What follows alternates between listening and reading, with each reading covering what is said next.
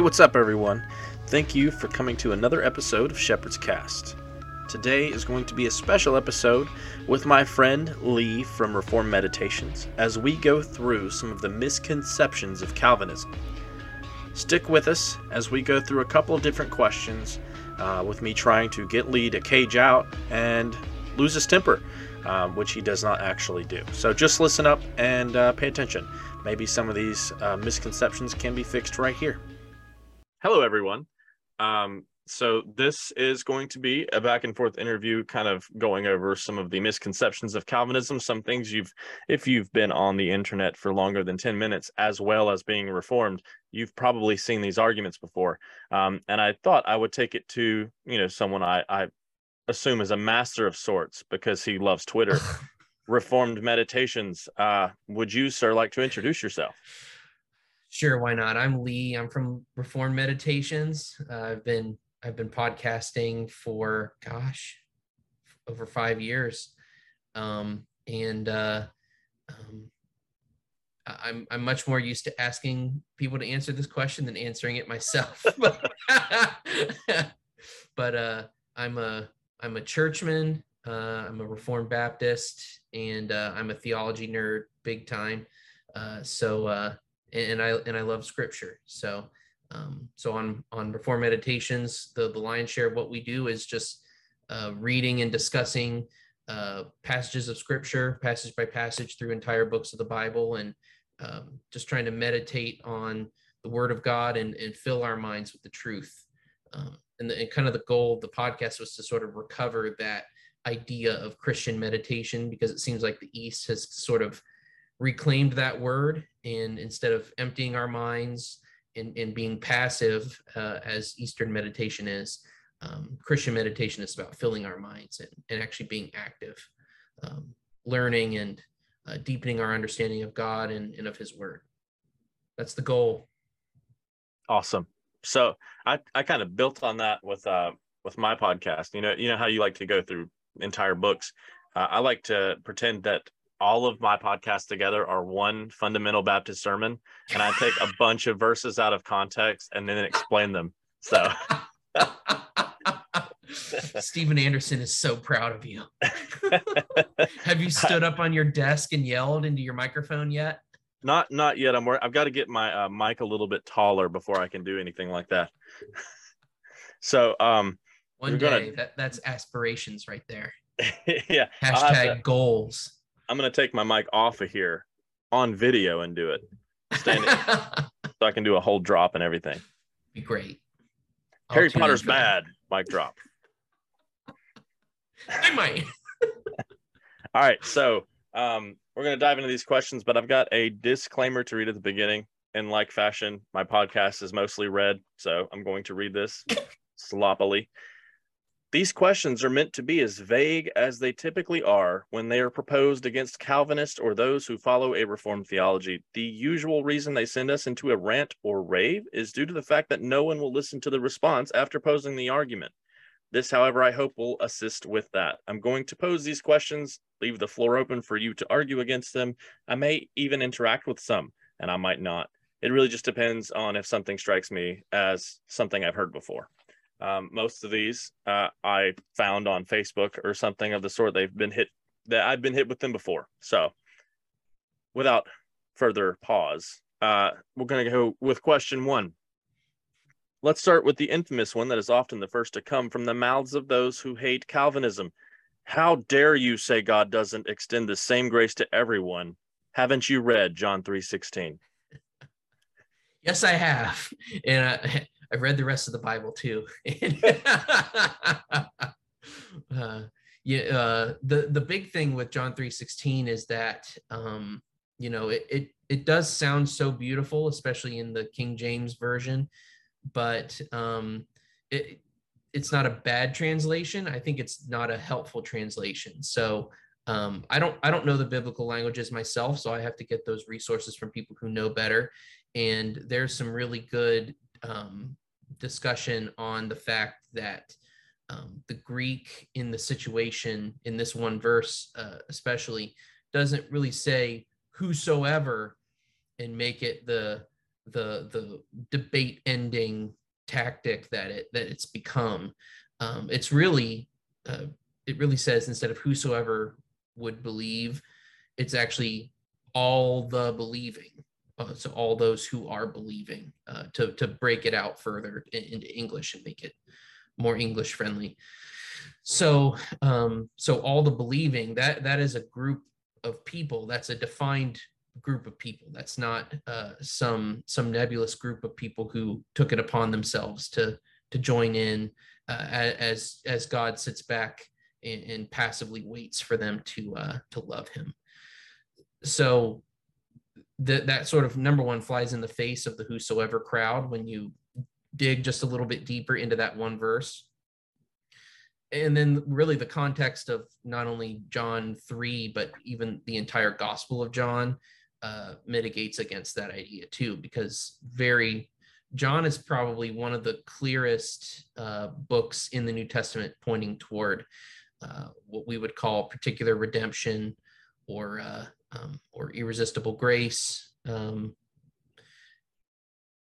in systematizing it. So again, context is key in understanding the words and understanding the initial meaning, or the intended meaning for the original audience.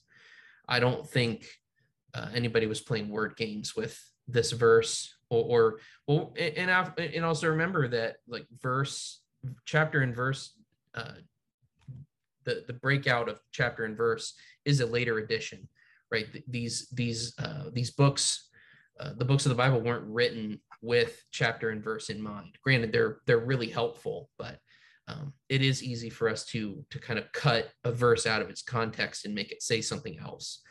We have to read the verses around it too. So no, it's not whosoever, it's all the believing. If that's true, why do I so vehemently disagree? I'm just kidding. Next, number two, you Calvinists often try to make the word all mean something else. Why do you ignore the context of Scripture? Give me a clear example when all is supposed to mean not really everyone. Oh, man. Yeah, this is an old chestnut, too. I've seen this online quite a bit. Well, all means all. All means all. Well, depends on which all you're talking about. You know? We just had one where it was, instead of whosoever, it was all the believing, right? So, you can mean all of particular subgroups. All doesn't mean every single person who ever lived. So, like, I feel like, for instance, I set myself up for that one. You were very purposefully crafting this episode into a logical flow. Good on you. So I was thinking about Romans 5:15 when I was considering this question. So I'll read it. But the free gift is not like the trespass. For if many died through one man's trespass, much more have the grace of God and the free gift by the grace of that one man, Jesus, abounded for many. Why doesn't it say all? Because it's not meant for all. And even though we have many being used for all, talking about all humanity being dead in one man's trespass, yet the context, again, of the entire book of Romans clearly would say that not all believe.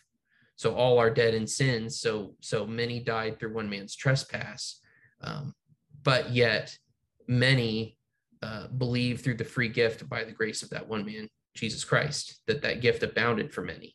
Not for every person who is dead in their sins and trespasses, because we're not universalists. There will still be people who are judged on the last day, who hated Christ their entire life and spat on his mercy. Those are people for whom the benefit of the death, burial, resurrection, ascension of Christ doesn't apply. Gotcha. So if 1 John 2:2, then he's a propitiation for all of our sins, right? Yes, all of our sins. I see what you've done there. and that's one that's used again for that sort of sometimes it's called corporate election. Sometimes it's just like whosoever will type things, where and even Lutherans fall into this camp to a certain degree, that Jesus did die for everyone, but not everyone will believe. I don't think that bears out against the entire Word of God. So the Calvinists, we would disagree with even though Lutherans don't consider themselves Reformed, but they're sort of they're the ones that kicked off the Reformation, and then we went further than them, is what they would say, right? We fixed it. The further reformers, I guess. So that in that further Reformation is where the doctrine of election really gets fleshed out further with the rest of the text of Scripture. So people will use that verse as sort of a Jesus died for the whole world, and only some will believe. Well, the purposes of God don't return void, and I think it's inconsistent with the nature of God that if he were to spend the blood of Jesus on the cross, then all of his works are effective for what they're intended to do, right? Otherwise, creation, even the created order, would be all out of whack and very disordered, disjointed, but things work in an order. And I think the same thing can apply to redemption, which is God's work, not our work. And so every person for whom Christ died will believe and will be covered in his blood. And so not a drop is wasted, to use a very loaded phrase, right? That Jesus wasn't dying for people who would deny him, right? There wasn't a chance that it could fail. Right. No maverick molecule. Exactly. Or mackerel. No maverick mackerel. So this one I left intentionally vague because it's always vague whenever I'm hit with it. Building off of question 2, as in all doesn't mean all, you're making God out to be a liar. Your theology makes God sin. Yeah, that is a very vague accusation, I guess. I've normally gotten this question from people who aren't believers. Now, that's just my experience, honestly. I'm sure there are probably other people who have had a different experience when they've been talking with people online. The people I've talked to in person won't go this route, but people online do. I think that's kind of telling. This is kind of like saying the quiet part out loud. Have you heard people use that phrase? No. Like, this is the kind of thing. Oh, really? You haven't heard that phrase before? So like a politician will be just super frank and upfront about an issue that normally gets couched in politically correct terms. And so people will say, oh, well, he or she said the quiet part out loud. Well, I think people, when you're talking with them in person about matters of religion, and they want to make this argument, but they'll say it in a less inflammatory way. So here, with the unreachability and anonymity of online debate, you can kind of say the quiet part out loud and really get. Yeah, it doesn't really help your discussion at all. But no, we don't make God out to be a liar. Again, it would go against God's nature to lie. It would go against God's nature to be a sinner, right? Because he's righteous, and in all righteousness comes from him. He's the only source of righteousness. So there's no way that God can be a liar or a sinner. But you can twist the Scripture to paint it that way if you misuse Scripture to try to change God's nature or change his intentions. You essentially draw a picture of a different God by doing that. And really, God isn't like us, right?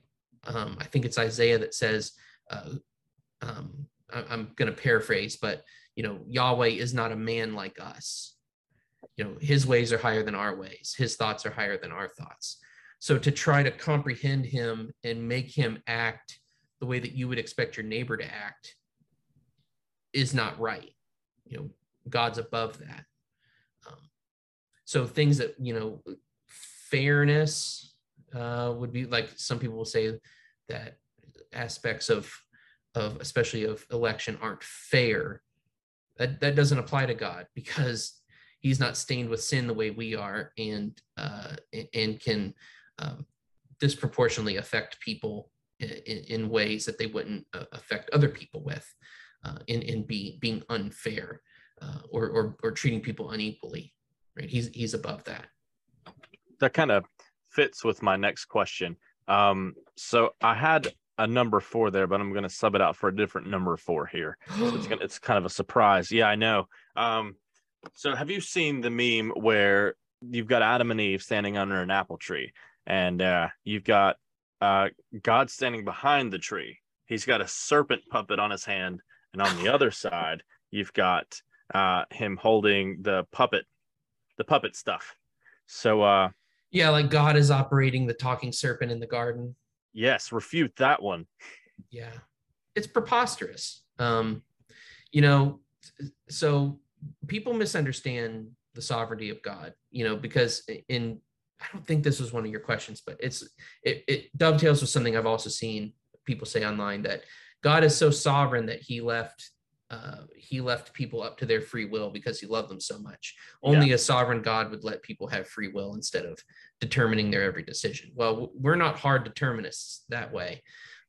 We believe God is sovereign over all things, including evil, but that doesn't make him the author of evil, because he's going to destroy evil someday. You know? Yeah. The good creations that he creates, he redeems, he doesn't destroy. He's going to destroy evil. So he's not the author of evil or the creator of evil. What he is he's sovereign over evil. So Satan, and Job is a great example of this. Satan couldn't do anything to Job that he wanted to do without God's permission to do it. And so fortunately for us in inspired scripture, we actually kind of get to pull back the veil on into the spiritual realm and look at an actual interaction where Satan basically asks permission from God to do what he does to Job. And that's true in all aspects, not just in that one story. Satan is a lackey in his sinful ideas, his own agenda, not only will come to an end, but it actually serves the purposes of God. And I know that's hard, and a lot of people struggle with what's generally called the problem of evil, about how evil continues in the world. And with God being sovereign over it, does that make him complicit in it?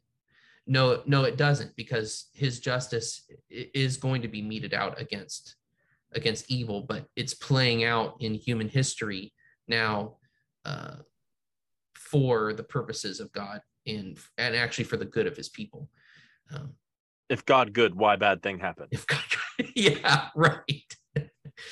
Well, you know, you can even see in the history of the church, like so much evil has been perpetrated against Christians from the first century onward, even up through the 20th century, which is one of the worst centuries of Christian persecution in world history. And yet what's it done? All of that evil has actually spread the gospel further across the world. And the church, instead of being defeated, has actually been strengthened by all that opposition. So that just like Joseph says at the end of Genesis, what you intended for evil, God intended for good. That's exactly the answer to the problem of evil. Evil persists because God actually accomplishes his good pleasure through evil existing and being opposed by the power of God. Gotcha. So unfortunately, I knocked out 4, 5, and 7 that time. So we're just, sorry, no, 4, 6, and 7. So question 5, obviously we are elect, but it's based on God's foreknowledge of what we would choose. God looked down the corridors of time to see us choose him. Explain that away. Yes, the classic, the corridor of time. Yeah. Well, the issue is that in Ephesians 2, it says that salvation is the gift of God and not of our works, so that no one can boast. So you have something to boast about if God from his throne room is looking through human history, seeing your righteous act of choosing him and then retroactively to our finite mind, retroactively choosing you after seeing you do that act, that would give you something to boast about. So that's a very clear contradiction of what Paul is saying in Ephesians 2. No, instead, foreknowledge is actually about, let me go about it this way. Foreknowledge is not about foreknowing what you will do. It's about God knowing you before you were you. Before you were born, God knew who you were. God knows each and every person that he's created and sent or caused to be born. Just like Paul says in Romans, Jacob I loved, Esau I hated. And before either of them had been born and done anything, good or bad, morally, that intention for each of them was already set. Right, based upon that middle knowledge. Yes, right, yeah. God had the cards laid out on the table in front of him from whoever dealt him the cards, and he picked the best of all possible worlds to get on out of here with your Molinism. I need to apologize for that one. That was awful. That is such a silly worldview to pretend to make Christian. It's so blatantly unchristian in several aspects to try to appropriate that into Christian life and Christian theology is mind-boggling to me.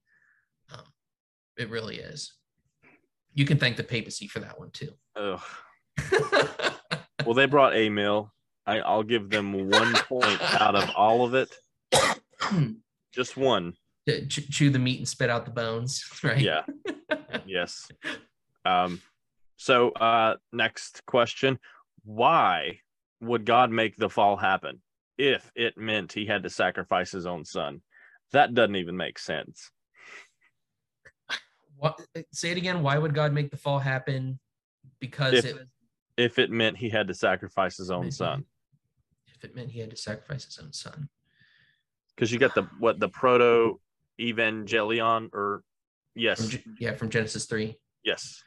Yeah. He had to sacrifice. Neon Genesis Evangelion. Wait, hold on. That's an anime. Never mind.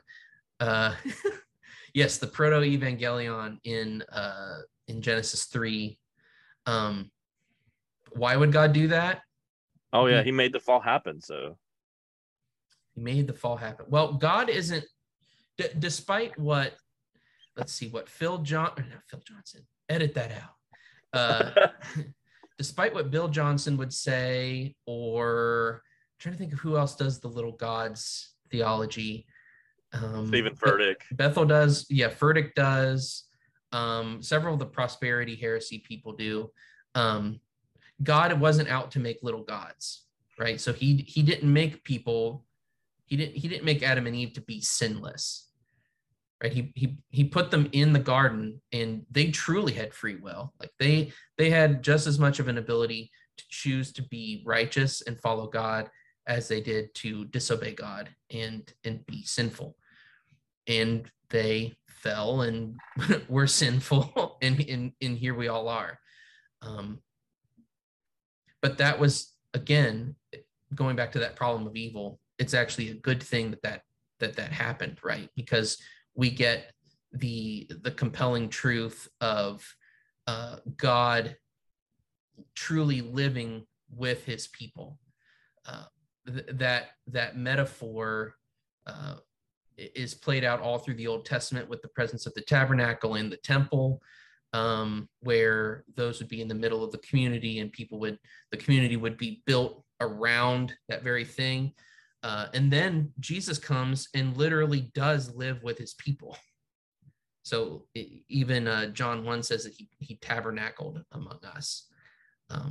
So it could not be any clearer that the tabernacle was pointing to Jesus. And then even now, God truly lives in the midst of his people because he literally lives in them, the Holy Spirit, the indwelling Holy Spirit. So all of this revelation is very purposeful. God, Yahweh had a plan, right? There, there's a whole covenant of redemption undertaken between God the Father, God the Son, and God the Holy Spirit before there was anything, a plan to redeem a people for Christ's own possession, and that he would have a nation, he would have a church, and that would be his, bought by his blood. So God is not a man like us, because we are risk averse, you know, and we're willing to not do a thing because it can hurt us. Well, God can't be hurt. So again, God is not like us. Instead, he made a plan and set forth a propitiation by the blood of the second person of the Holy Trinity. And it's been for our benefit and to his glory. That seems like a good reason to me. I guess so. Whatever. I'm supposed to be some jerkwad who doesn't understand Calvinism. Yeah, you're not playing your part very well. No. And I'm not angry enough. Sorry. That's accurate. Let's see. If you're eternally secure, I guess that just means you can keep sinning, right? Calvinism makes antinomianism. I hate that that has a piece of truth in it. There are some people who will call themselves Calvinists, but are antinomian. And they're inconsistent in doing that, because Calvinists historically have been people who have heavily taught on repentance and belief, sanctification, the mortification of sin, all these things, hating our sin, drawing closer to Christ, being more and more conformed to the image of the Son. These are all very important things to Calvinism. But there are people in the, boy, I'm going to get hate mail for this, in the anti-creedal, anti-confessional, I want to say, you know, it goes by biblicist, but it doesn't even arrive at that level. People who, the Young Restless Reform crowd, right? That occurred in like 2009. The neo-Calvinist movement is a great example of this sort of antinomian deal. Mark Driscoll, Tullian Tavigian, right? Those are two great examples of people who were what we would call like hyper grace, where they emphasize the grace of God over and against the life of holiness that we're called to, having been saved by grace. Not that we're earning God's grace or continuing to earn his grace and try to measure up, but it's a matter of living a holy life as we're called to in the rest of Scripture. There's all sorts of things that we're called to in our Christian life that we're to obey. We're to obey Jesus' commandments. So we're not against the law, which is what antinomian means. We're also not neonomian, meaning that we're creating a new law to follow. We're following the law of Christ, and that's clearly laid out in Scripture. So Calvinists should not be antinomian. Calvinists should not be neonomian. Calvinists should be Christians.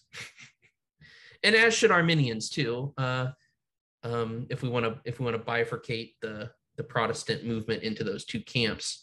We really should all be striving for the holiness without which we will not see the Lord. We are saved by grace through faith, and we will persevere, but our perseverance is something that we're also able to see in our Christian life too. There should be fruits. Again, fruits, not roots.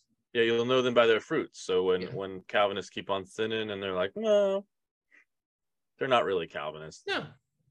No, they're not. They're not taking the word of God seriously. They're taking parts of the word of God seriously, and by being partial, they're actually not taking the word seriously altogether. Okay. Yeah. I'll leave it at that, or else I'm gonna cause fireworks. So, this is one place where Paul Washer is very helpful. Oh, Paul Washer is great. It's too bad that you hate the guy. I don't hate the guy. I don't hate the guy. I just, I've been better helped by other teachers. I'll just say that. So How can you say God's grace is irresistible when it's literally talked about as being resisted? Oh, no, you got me. Isaiah 65:2. Gotcha, silly Calvinists. Calvinism's over. It's been a good run, you guys. Done. Shut the lights off on your way out. Let me turn to it here. Isaiah 65:2. Actually, I'll just start at the beginning of 65. I was ready to be sought by those who did not ask for me. I was ready to be found by those who did not seek me. I said, here I am, to a nation that was not called by my name. I spread out my hands all the day to a rebellious people who walk in a way that is not good, following their own devices. The people who provoke me to my face constantly, sacrificing in gardens and making offerings on bricks, who sit in tombs and spend the night in secret places, who eat pig's flesh and broth of tainted meat is in their vessels, who say, keep to yourself, do not come near me, for I am too holy for you. Does that sound like the New Testament community to you? No. Yes. The Hebrew roots community, maybe. But no, so what I'm getting at is we're not talking about irresistible grace in the salvific sense. This is judgment on the nation of Israel that's being discussed here, which is a different thing. I know some people think differently about that, but the nation of Israel was chastised time and time again throughout the Old Testament, sometimes sent into exile, sometimes just events would happen to chasten them and to call on the name of the Lord again. There's all these sins here against the ceremonial law, right? Eating pigs, bringing tainted offerings and sacrificing them in the temple. These are all things that are signs of the nation of Israel hating God and willfully disobeying him. To blatantly eat a pig, to bring the broth of tainted meat and offer that as an offering in the temple or in the tabernacle was a big and obvious no-no. So this is a different kind of grace we're talking about here. This is effervescent or whatever they call it. Yeah, covenant of works types. The effervescent grace. Yeah, whatever. I love effervescence in my La Croix sparkling water. That's my favorite effervescence. So this is like where Jesus talks about the Pharisees being stiff-necked people. Yes, this is that kind of a thing. They were willfully breaking the covenant of works. We're talking about the covenant of grace. Gotcha. We're Baptists. Oh yeah, I forgot about that. There's a category difference there. Yeah, not an administrative difference. There's an actual category difference between those covenants. Arguably, I'm Deepwater Presbyterian, but that's that's fine. You love making up your own categories, postmodern. Yeah. Well, I am my own person. Yeah, you Southern Rebs. It looks like we're running out of time, though.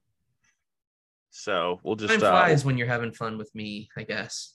Yes, we will. We'll wrap it up, and if you want, you can send me something separately, giving me a 5-minute spiel about what Calvinism is. Just 5 minutes. Got to be capped. Only 5 minutes. Only 5 minutes. And I will. Calvinism is biblical Christianity. I didn't say it. Spurgeon did. There you go. 5 seconds. 5 seconds. That's right. I think I read that quote somewhere. In a book where I was trying to read and prove Calvinism wrong. I'm pretty sure that quote was in there. It happens. It happens to all of us. It was. Before we lose the time here, where can everyone find you at? Oh, you can find Reformed Meditations on Twitter at Ref Meditations. I love that dumpster fire of a site, and I will never leave it. There's also a page on Facebook. You can just search Reformed Meditations. It will be there. There's a picture of Jerusalem as the banner photo, so you can't miss it. Let's see what else. You can find the podcast on all of your favorite podcast directories, Apple Podcasts, Spotify, Google Podcasts, all that stuff. Just search Reformed Meditations. You will find it. It's got 1689 in the album art because you got to rep You got to rep the confesh. 1689. That's that. All right. Well, thank you very much for your time. And if anyone has any more hateful things to say about Calvinism, I'll just direct them to Reformed Meditations. Bring it on over. We'll sage it up. I want to thank you for taking the time to come and check us out here at Shepherd's Cast. The final word of the day comes to us from pastor and teacher R.C. Sproul as he explains to us what a four-point Calvinist is. Now, I hear people tell me all the time they're four-point Calvinists, and I say, well, we call those Arminians. And that's all we have today. Thanks for coming out. And may the light of the Holy God shine upon you. Amen. Stand firm, the truth sustains us. His righteousness avails us. Wage war with faith in Jesus, who keeps us from falling.